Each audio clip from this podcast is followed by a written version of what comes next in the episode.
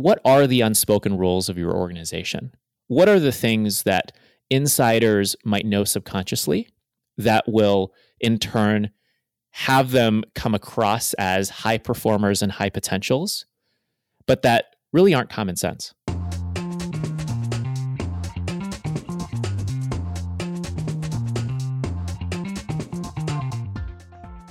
Welcome to episode 98 of Chaos and Rocket Fuel, the Future of Work podcast. This is the podcast that looks at all aspects of work in the future, and it's brought to you by Wndyr. I'm your host, Doug Foulkes, and with me is the CEO at Wndyr, Claire Haydar. This month, we're spending time with author and advisor at Harvard College, Gorick Ng. Gorick's book, The Unspoken Rules Secrets to Starting Your Career Off Right, is aimed to help first time professionals navigate the workplace and was born out of his own experiences as a first generation, low income graduate. This is what Claire has to say about our time with him. Doug, I think both you and I can agree that this was perhaps one of the most emotional podcasts that we've ever done. And such a fascinating niche topic. I don't think we've ever had such a niche conversation on the podcast. So we went really deep into first generation, low income workers in the USA today. This is an area that Gorick specializes in, and essentially he calls this out as a group of people who are completely underserved and overlooked within the broader demographic studies that, that happen around work and how they are interestingly one of the biggest influences in the future of work which is why it's such an important and applicable conversation for us to be having on our podcast today. And I really I came out of this my eyes opened and really looking at the world very differently. Gorick, very nice to meet you and uh, welcome to the podcast. thank you so much, Doug, and thank you, Claire, for having me. My first question and the first sort of segment is all around your terminology of first generation low income workers. And I'd like to start off by straight away asking you to maybe just give a bit more detail in the personas that you've created. Who are these people? Just so that everyone who's listening can can um, sort of get on the same page as who we're talking about. Sounds great. Well, the the term you're referring to actually has a comma in between, which is important to call out. It's actually a term that is used in higher education primarily in the US, but it's catching on elsewhere. And it's four words it's first generation, comma, low income. So the first generation part in higher education refers to those who are the first in their families to pursue a higher education.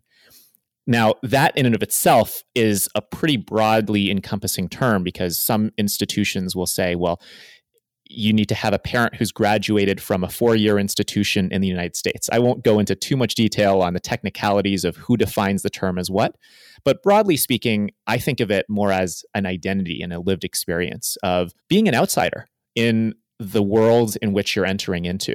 So, in the higher education example, pursuing a higher education, having office hours with professors, needing to develop your own study habits needing to look after yourself and balance both school and life and career, that might be foreign to someone who is the first in their family to pursue such an experience. Now, in the workplace, I think about it very similar, where, well, you can be first generation if you were, for example, the first in your family to pursue a white collar profession. You can be a first generation software engineer if, for example, you're the first in your family to do that. And so I define first generation pretty broadly. And now, when it comes to the low income aspect, this is a matter of class. And this is one of, in higher education, being someone who, for example, might be on full financial aid or might be taking on substantial student loans to pay for your education. In a workplace context, I think about this as a challenge of compatibility or quote unquote culture fit, where, for example, if you are someone who can't relate to your coworker small talk about going to the beachfront home or going on these fancy vacations or having this extravagant lifestyle, how do you engage in that small talk, which is something that we see as optional, but that's really obligatory? And all of this is a topic that is near to, dear to my heart because I'm the first in my family to pursue a higher education. I'm the proud son of a working class single mother who left school when she was 12 years old. And so the experience I had of going to Harvard University was a big eye opening and, frankly, anxiety provoking experience. My first time stepping foot into corporate America was also just a series of unknown unknowns. How do I show up? What do I say? Who do I say it to? What does it mean to have a one on one with your manager? All of that became territory that I had to figure out through trial and error. Gorick, I'm going to weigh in here immediately because you've actually started answering the exact question that I wanted to ask you. First of all, welcome. It's so good to be on the show with you. I've really been looking forward to this topic, you know, since our planning call that we had. I want us to just pause very quickly. You've said something really important there. This is your personal lived experience. And I want you to, you know, rather than just sharing with the audience that we have about, you know, yes, going to Harvard was a very different experience for you because of all these outlier moments. Share some of those with us. Like, take us into the actual emotion of going through that. What did it feel like? Let me share with you three quick snapshots, three experiences that I've had that really have become the foundation of my work today. The first was when I was applying to university when I go on to these universities' websites, they'll say, yeah, submit an essay, submit some recommendation letters, submit your standardized test scores. And if I just read those instructions and take them at face value, it's okay, well, I'll go ahead and just click share on this recommendation portal and expect my teachers to go and navigate through it successfully. I'll just submit any old essay and I'll just go ahead and just try my best at a standardized test and hope for the best. What I didn't appreciate is that each of those pieces of the equation had so many unspoken rules where it didn't occur to me then, but after seeking out mentors who had gone through this process before, there's actually a certain style of essay that the top universities are looking for. There is a certain process by which you hold your teacher's hands through the recommendation letter. And there are strategies on how to succeed in these standardized tests. This is why folks who may be coming from more well resourced backgrounds pay tens, if not hundreds of thousands of dollars a year for an expert coach who can guide you through the process. It's to navigate these unspoken rules. And so for me, I had uh, a friend, her name is Sandy. I actually profile her in my book, who had gone through this process before and had passed down some of her learnings. And it was then that I realized, oh, wow, there is so much that you just can't Google for because you don't have the vocabulary to even type the right words into Google. So Google's only useful if you know what you're looking for. And I just didn't know. The second was when I arrived at Harvard, and all, all thanks to Sandy for coaching me through that process. I remember walking home one day from the library and walking in the other direction were a bunch of my classmates. I was wearing a pair of jeans and a hoodie. My classmates were decked out in suits and ties. It didn't occur to me until the next day that they were actually off to an invite only recruiting event that was put on by an employer that had come onto campus. It was shocking to me because I had gone to that career fair. I had signed in at that table. I had written my name down and put my email down. But whereas I was so focused on the free swag that was on the table, turns out that my classmates were focused on something very different. They were building relationships behind the scenes. They were going up to the table asking quote unquote good questions. They were asking for referrals. And so by the time they showed up and had a conversation with those recruiters, it wasn't a conversation that I had, which was, well, tell me about what you do. It was instead, oh, nice to put a face to a name. It's nice to meet you. I was referred to you by so and so. And so fast forward, I walked away with a bunch of plastic water bottles, whereas my classmates ended up walking with internships, some of which weren't even well advertised. And then the third experience that I had that really solidified for me the existence of these unspoken rules in the workplace was actually on my first day, my first week in corporate America, where I was sitting beside a colleague. We'll just call her Chelsea.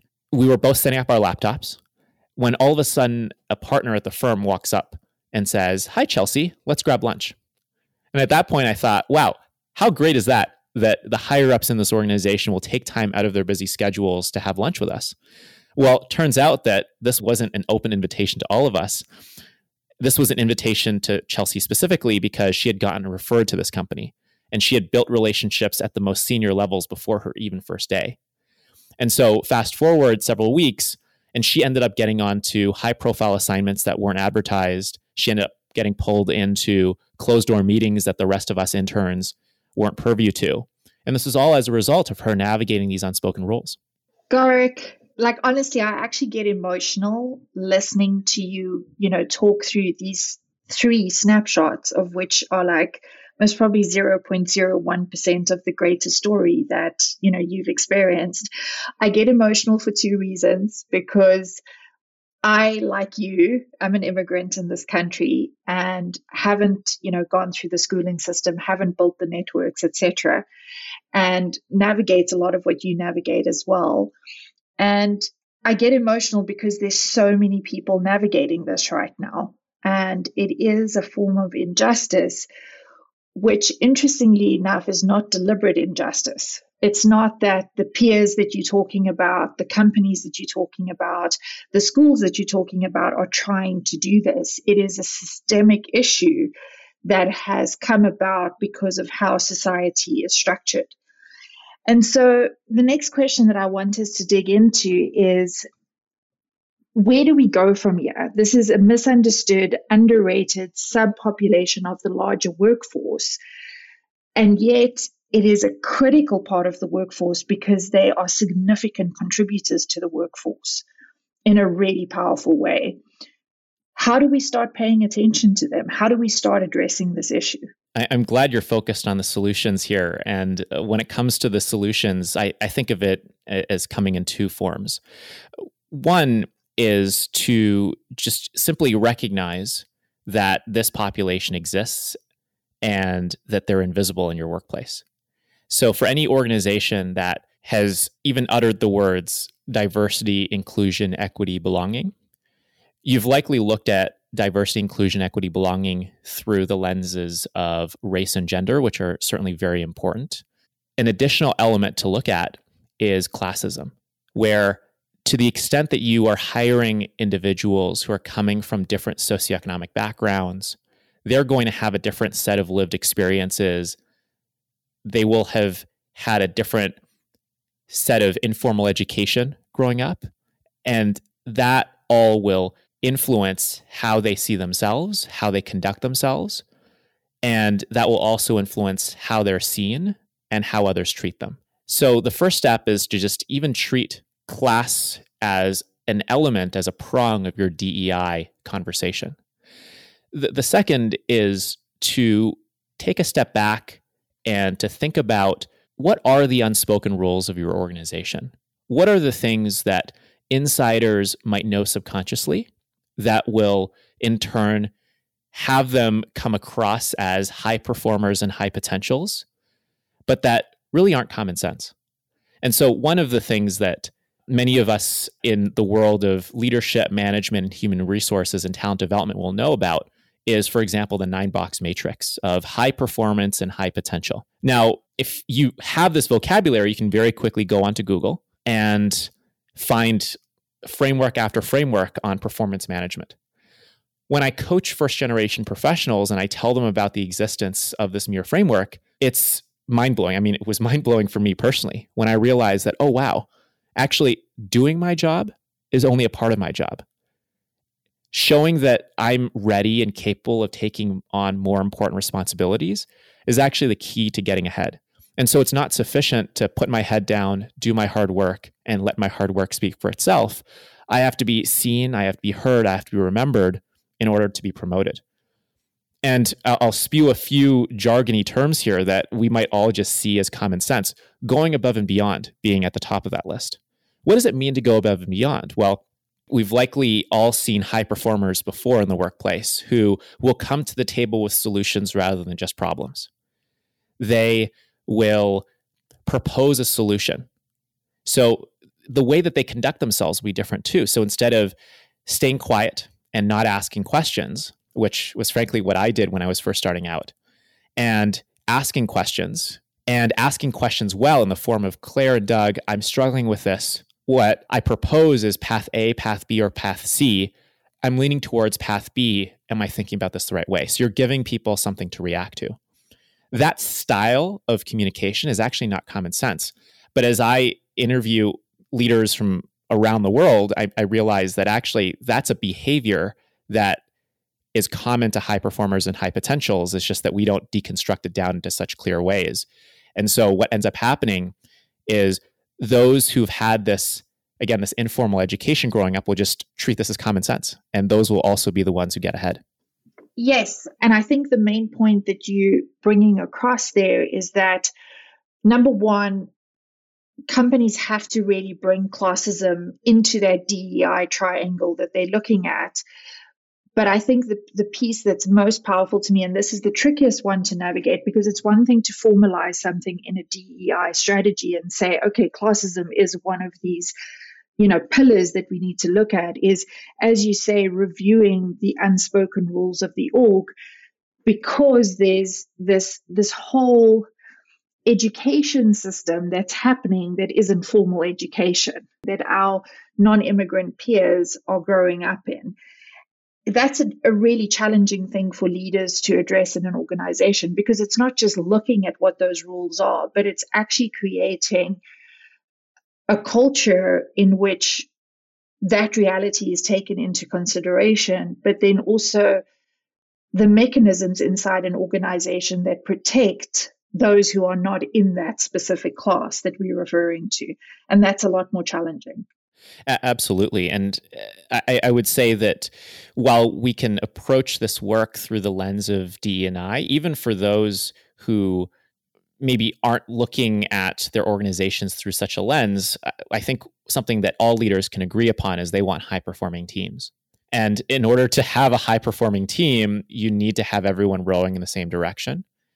And you need to have certain rhythms, certain ways of doing things that are codified. And so, what I've been doing a lot with organizations is deconstructing what great looks like at their company. Is there an unspoken rule at this organization of coming to the table with solutions or proposals, at least, when you also come across a problem? If so, let's codify that. Let's attach some language to that behavior so that everyone is doing the same thing. If we're talking about communication, is there a an unspoken rule around putting the bottom line up front and putting the explanation in bullet points afterwards? If so, let's codify that too, so that everyone is is behaving in in a not in the same way, but are coming at this work in a consistent way. A third one that I'll mention is around speaking up in meetings. If there is an unspoken rule around everyone contributing is good meeting facilitation as a result to give everyone a chance to independently brainstorm and then to come to the table with their list of bullet points to share versus letting it be an unraveling of who is the loudest, who's the fastest reacting, and who's the most confident. If that's the style of meetings that you want, well, then let's codify that as well. So I've been working with a, a number of organizations to do just that not necessarily through the lens of D and I. It's just a matter of how do we create a better performing team. Gorick, walk us practically through how do you codify something? Like, what does that actually look like? Because there's one thing to sit around a boardroom table and discuss it, but where does it go from there? Yeah, so uh, I've been speaking with a number of law firms in this area. Because many law firms are partnerships and have branch offices, there isn't a consistent culture around how things are done from one office to another. And, and, there's some timidness to creating a uniform culture. Certainly not advocating for that, but there are certain best practices around how how folks communicate. So the process that we're going through right now in this exercise is deconstructing what is the archetype of a top performer in your workplace. And I'll raise a, an, another one where if we are, for example, working on a project, is there an unspoken rule about thinking ahead and then planning backwards? If so, let's create some shared language around this. Even just stick it on a sticky note and put it on the wall so that the next time we, we find ourselves in in the situation, we can say, hey, let's make sure we're following this principle or this unspoken rule or this best practice that we've all agreed upon and attached some language to.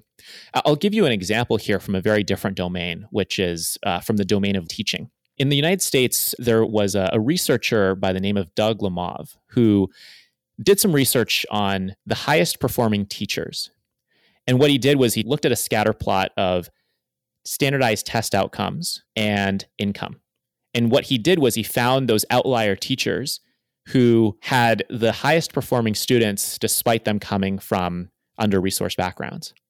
And he went into those classrooms and he started trying to observe what are the behaviors of these teachers that make them so good. And after making hundreds of observations, he noticed that there were a certain set of techniques that these teachers would use in the classroom. And what he did was he attached some language to it. So, one of those examples is, for example, cold calling or checking for retention. So, even just codified the term of, hey, maybe cold calling may be a technique that you might want to try, that had opened up a whole new world of dialogue within the teaching profession around, oh, wow, are our teachers actually doing this? And what it has enabled principals and superintendents to do is observe teachers and give more actionable feedback by saying, oh, perhaps you should be trying this technique versus you just don't get it, which is often the, the feedback that teachers would otherwise get if they didn't have this shared language. Now, there's been some controversy around this toolkit's work in the education space. I, I won't go into much detail on that. It's certainly a raging debate around the efficacy of some of these techniques and their implications for diversity and inclusion. But if I just take the spirit of what Doug Lemov did in the teaching profession, that's what I've been doing with leaders and organizations. And that brings us to the end of the first part of our conversation about first generation low income workers with Gorick Ng. To follow this conversation further, make sure to catch the next two parts on your favourite podcast platform or on Wndyr's website. That's wndyr.com. From Claire and myself, we'll see you soon.